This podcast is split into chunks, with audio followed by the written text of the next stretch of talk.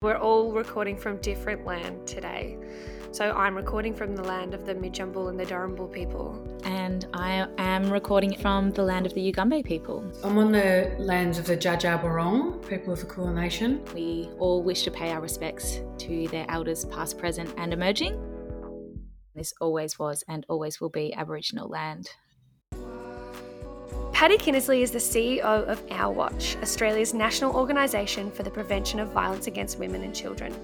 She's also on the board of directors at her beloved Carlton Football Club, where she's heavily involved in the club's AFLW and VFLW teams, as well as Carlton's flagship community program, Carlton Respects. Patty's own footballing pursuits are too good not to mention, balancing an incredible corporate career with a 14 year VWFL playing career, including five premierships and representing Victoria on 10 occasions, twice as captain. Patty is the perfect person to help us examine gender equality and violence against women and children, and the positive influences that sport and sporting role models, like many of our guests, can have on our society. This episode of The Significant Others covers discussions around gendered violence, violence against women and children, and inequality. Whilst there are no personal accounts of violence in this episode, we do understand that this still may be difficult to listen to for some listeners. So many of the conversations that we've been having with our guests, Hester, touch on gender equality. It just seems to be like across the board, no matter the topic, there's sort of that underlying current about it. So having a conversation with our guests that aren't experts in that field, but we can all relate Mm. to, I think has been really eye opening for me just how consistent that is.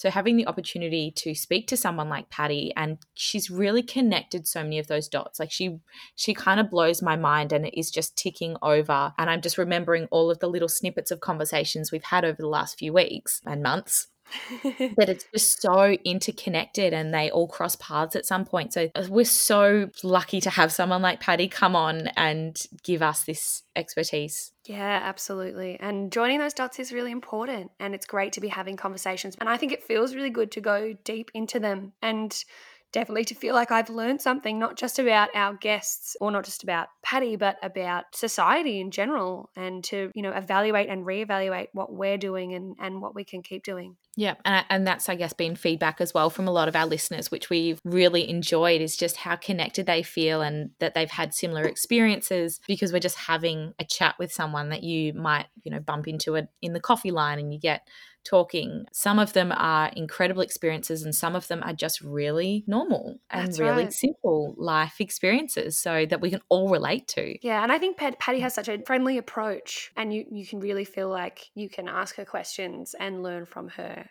without judgment, Mm. which I think is really important. Absolutely, without judgment. I do love how she talks. You know, she's obviously very knowledgeable in this area. She's brilliant, but also acknowledges that she doesn't know everything Mm. and she's still learning in this space too, which we're all doing. And that really kind of takes that pressure off when you're having these conversations that you can have the conversation and you can be wrong and you can be learning all of the time. I feel like someone like her, at- who is the CEO of this organization, still learning, gives me confidence to be in this space. Hmm. I also love how she has, and the organization does look at further intersections of disadvantage. So we're not only talking about a problem that belongs to white women here, and we really shouldn't be talking about it like that. I love how, Mm. you know, our watch is heavily involved with looking at further intersections that cross over with gender inequality. You know, we are talking about racism, we are talking about homophobia, transphobia, all of those things are very relevant in this conversation and and that the gender binary is having an effect on everyone and everybody is more than just men and women too. Mm, Also, ableism is one that we don't talk about often enough. Very true. That's sort of the next conversation I feel in the community and society in general is that we still really need to bring people with disabilities into that conversation and acknowledge that they have a whole lot of other challenges on top of all of the gendered issues that we have been talking about. Absolutely. I agree and I think it's so important that our watch does that work.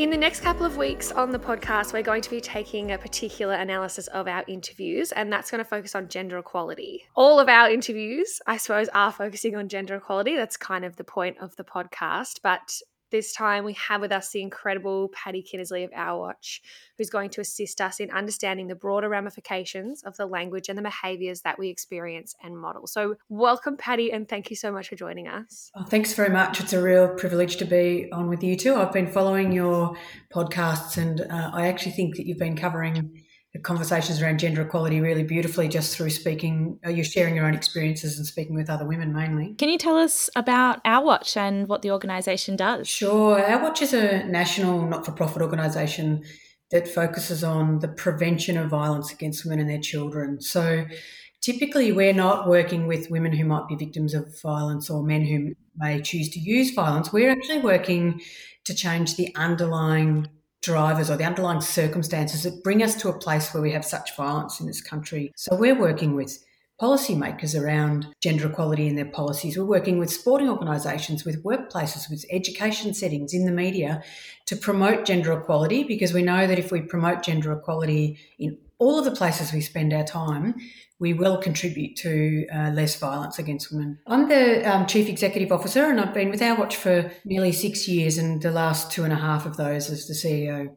It's pretty great when we get to speak to a female CEO. We love it. Yeah, look, it's a huge. I find it a huge privilege to be in this role, and I love it. I love it every day. I love that I'm working with amazing people who are so passionate and reaching out into the community that's interested in in their contribution to gender equality and preventing violence against women in ways that I don't think they have been in the past. So if I had a tail, I'd wag it. I really love the opportunity to lead this very special organisation and connect with people like you. As you know, Hester is a our watch ambassador, and we're just so mm-hmm. fortunate to have her on board. So, Patty, you talked a bit about yeah, reaching out to people, and what about people who want to reach out in the gender equality space or to our watch? What can people do to get involved or be a part of the change? It's a really important message, I think, Hester, that we um, everybody has a role. So, I think in the past, people have been scared about work around gender equality or preventing violence against women because they felt like it was a bit scary and over there, or it only happens behind closed doors, or it's between a man and a woman, or they don't know what to say, or what have you.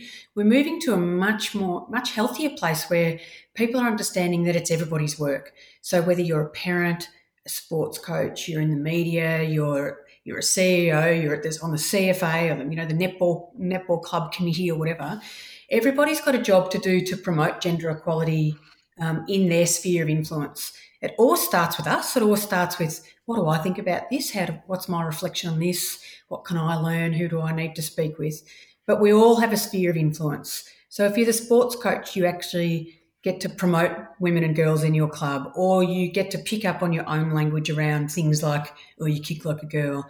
You know, if you're a CEO, you get to look at your policies and procedures and make sure that they're gender equitable. There's just everybody has something that they can do, and there's always somebody to talk to as well. So they can jump on the Our Watch website, and there's lots of tools and resources there. But you can reach out to a whole range of people and say, gee, what do I need to do to do this better? And it can even be right at home how are we bringing up our children? How are we talking to each other as the two adults in the house? So it's kind of exciting because everyone has a role in this work. I've just very recently, I think, been unpacking a lot of things in the community and my general life and how I was brought up, and just that undercurrent, that subtle sexism in the world. I think we're all actually waking up to since having children, especially. I've done a lot of learning. Something like our watch, you know, it is preventative mm-hmm. because we're talking about respect and it's not seen enough. We see so often the aftermath of violence against women and children and domestic violence and, and hear about all of those services. But our watch trying to get in first and really change the structure of society and the way that we raise our children as well is specifically something that I've looked to them for guidance. Yeah. yeah, that's right. No, that's that's definitely right. I think what you're saying is a lot of people don't recognize the connection between gender inequality and violence against women and children. To a lot of people that's really new information and we're not perhaps unpacking that link as much as we could be, are we, Patty? Yeah, it's a great point, and your point, uh, Mardi, is really important. That you we just we grow up, we grow up in our circumstance, and you know, for most of us, we're loved and we have opportunities and so forth. And I know that that's a particular experience, and not everyone has that experience. But we just grow up in the mm. soup. We don't necessarily question it so much, and there is a relationship between the foundations of gender inequality and violence against women. The one thing I would say in this conversation and in any conversation we have is that I do think it's important to bring a fair amount of compassion to the conversation compassion for ourselves as we learn and mm-hmm. for others. Because if you think about if we accept that we are brought up in a certain set of circumstances and we see a certain way of living around us in everything on the television, in our parents, at school, and sport, and so forth, and then we start to unreel that or unroll that, it's really important that we don't say they were bad or my parents were bad or my school was bad or I'm bad, but actually go, mm-hmm. right, okay, I'm learning something new here. This is really important. Um, it doesn't mean I was bad before because community attitudes are changing. We're learning more. But now, how do I go about, you know, helping support change, whether that's as a parent or as the prime minister? Um, so I think it's a really important conversation that you two are having. That makes it a lot more accessible for people too, doesn't it, Patty, to be kind and gentle on ourselves and say, we're not going to get this 100% right 100% of the time, or we don't expect ourselves to go from zero to 100. We can we can learn things slowly and and have a greater understanding in this area as we go and as we get comfortable becoming activists for change in our own lives. Totally. Uh, I don't know anybody, including myself, who's very keen to make change when I'm being criticised at the same time. We have to have these conversations with people where they are with a view to moving forward positively uh, and learning together and using, you know, the old thing about start where people are use language that's accessible. Our watch is responsible for setting a really high bar. We're evidence based, we're cutting edge, we're leading work not only in Australia, around the world. But sometimes we have to, well, I think it's really important, especially I'm a rural person myself, so I'm kind of, I have the, the practical strip very strongly through me. We need to use language mm-hmm. that works for people that doesn't isolate them, that doesn't exclude them from the conversation. What I what I say is bringing compassion to this conversation is absolutely vital. We had a fantastic interview this week with Ben O'Neil. And I think this is something that he did such a good job of actually. And he talked about himself in a very compassionate way and in the way that he feels like he's developed in this area. He sort of said, I was probably a bit selfish in my youth, not in a bad way, just in that I was busy learning about myself before I, I looked outward. And now I'm starting to learn more and more. And as I have children, and particularly my daughter, I'm learning about the benefits of modeling diverse gender roles at home and of women in sport and all of those kinds of things. So, Ben spoke to us a fair bit about gender norms and stereotypes. Can you tell us about the kind of effect that they can have within our society? Yeah, they're really important and we apply them as soon as children are born, if not before. You know, it's a it's a kind of a crude analysis, but you know, when we paint the room blue or the pink before the child's born, we're already starting to do that. So we apply a set of almost a set of rules and constructs to children right from the start about what we expect them to do, to be, how to behave based on them being a girl or a boy. Not everyone does this, not everyone does this to the same extent, but as a community, we do that. Isn't she gorgeous? Isn't he a brave little man? You know, you help mum in the kitchen, come and help me take the bin out. There's even even evidence suggests that little boys get more pocket money than little girls because they're doing the more important, you know, man work. And so, right from a really early age, the evidence is really strong that little boys know that they will grow up to be the boss and they should be the boss of women and they, and they they'll be strong and they'll be the ones on television and they'll be the ones who make decisions and so forth and little girls have the notion that they really need to be pretty and they need to behave in a certain way and those stereotypes set children off on a path that impacts the rest of their life based only on a set of constructs. Because we know that talent is evenly distributed, innovation, you know, we know that brilliance and all of these things are evenly distributed between w- women and men. Hell yeah. Yeah, hell yeah. And really the difference is about, aside from physical strength, which is a, you know, hormonal testosterone, et cetera, et cetera, there is no difference between men and women in terms of their capability. But right from the start, we set them off on, we set children off on different paths. And that follows us through the rest of our life to the type of sport we might play, to the type of units we might study in school, the, the jobs we might get, and then even then, who should be the boss and all those sorts of things. You can see all the problems with that, and you can unroll those problems right through to women retiring in poverty because they've been encouraged to do jobs that are lower paid and less respected, like childcare, aged care, disability, and some of those things that we actually know through COVID have been incredibly important. Mm-hmm. We don't set up policies and procedures that support women and men to take equal amounts of parental leave. And the conversation about, well, we did have a conversation and he was earning more, so it made more sense. Even that, if you unroll that, is a bit flawed because He's earning more usually because he's in a job that's more respected or paid more. Um, and women have, are in the less paid roles. So even that's not an even playing field conversation. Then she has lost access to superannuation, comes back into the workforce in a lesser paid role, etc., etc., right through to where we have the situation where older women are the fastest growing group of people going into homelessness. So yeah. uh, this has a huge impact on our life, and actually, it's constructed because now that we look at you know look at a young woman who's encouraged to study or be whatever she wants, and she can actually be the prime minister. She can work in mining and construction. She can play AFL football.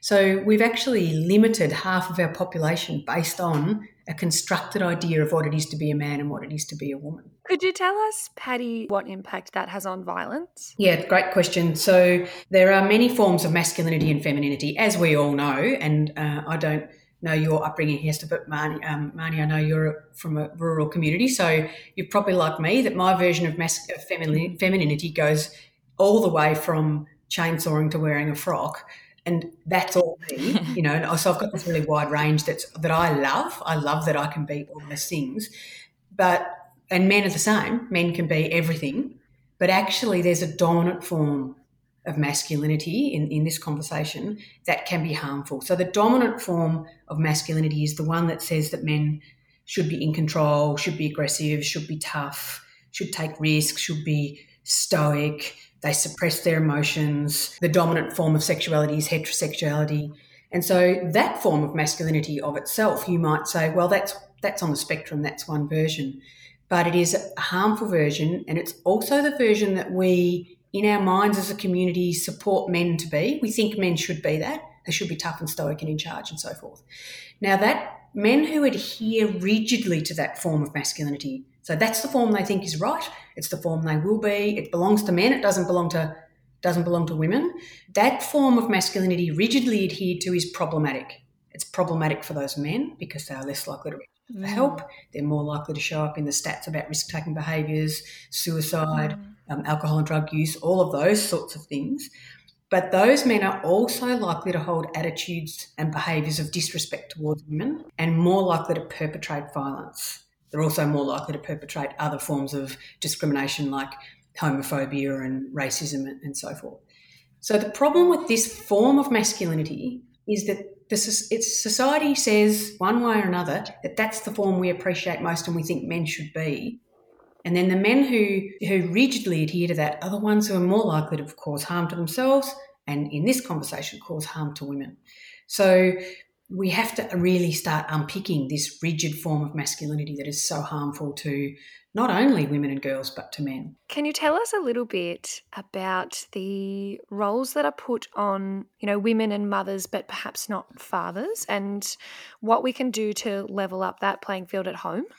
Yeah, it's really important, and it goes back to the stereotypes conversation. And I've certainly picked it as a thread through your earlier conversations with other people that we think that women and women should be doing the caring. Still, even through COVID, are, are carrying the dominant uh, role in household work in care, whether it's care for children, care for older people, that they should be taking the time off to bring up children, uh, you know, shopping, all those things that have been assigned to be women's work. Whereas in fact, it is just work. It's not, you don't have to be a woman to do any of those things.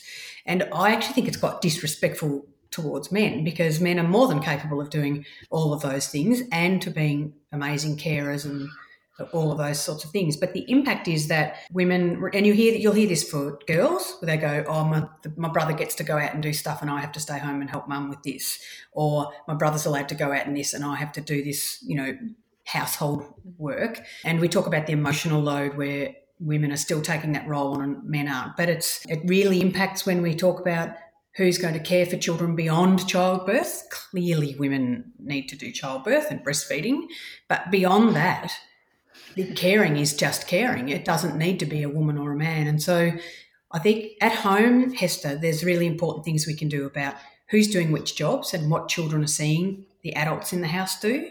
You know, do we have we accidentally got boy jobs and girl jobs, and actually we can un, we can unflip that. So it's a real examination of what you're doing and then making change to that. It's about the language, about mum will do go and talk to your mother about that or go and talk to your father about that. And actually do, doesn't need to be assigned in that way. But it's also back to the sort of earlier point about prevention belongs to everybody and it is structural.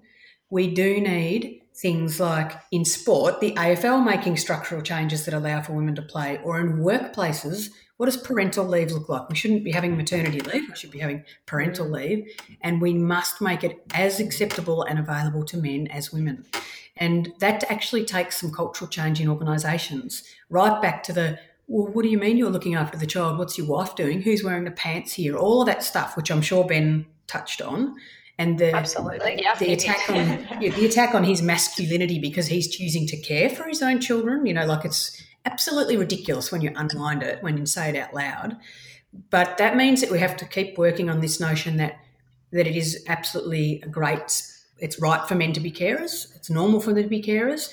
Um, what are the structures in place? So, what is what is a parental leave? The pay gap comes into this conversation, so that that couples aren't making the decision on who's earning more money, and it's usually the man because roles that men are in are more respected. But actually, go back to the start and say, well, we supported them to go into those roles in the first place because we said that maths and science and construction was for boys and nursing and teaching is for girls. So you can see how all this stuff is mutually reinforcing, but it's so important that men have the opportunity to care for their children and and the, and their elderly parents and anyone else, but that we put the structures in place to enable that to happen. I think sometimes we can even go the other way and over celebrate men for doing roles that women have done for centuries there's a dad at the playground with his kid, like, what an amazing, unbelievable father. But we'd never say that about the woman right next to him with her kid. Yeah, it's it's a it's a bit of a trap, and it's even a trap in this work where we often and I stay away from this, but you'll often hear people say, "Think of your wives, think of your daughters, think of your mothers." I'm like, well, yes, but actually, mm. do this because it's the right thing.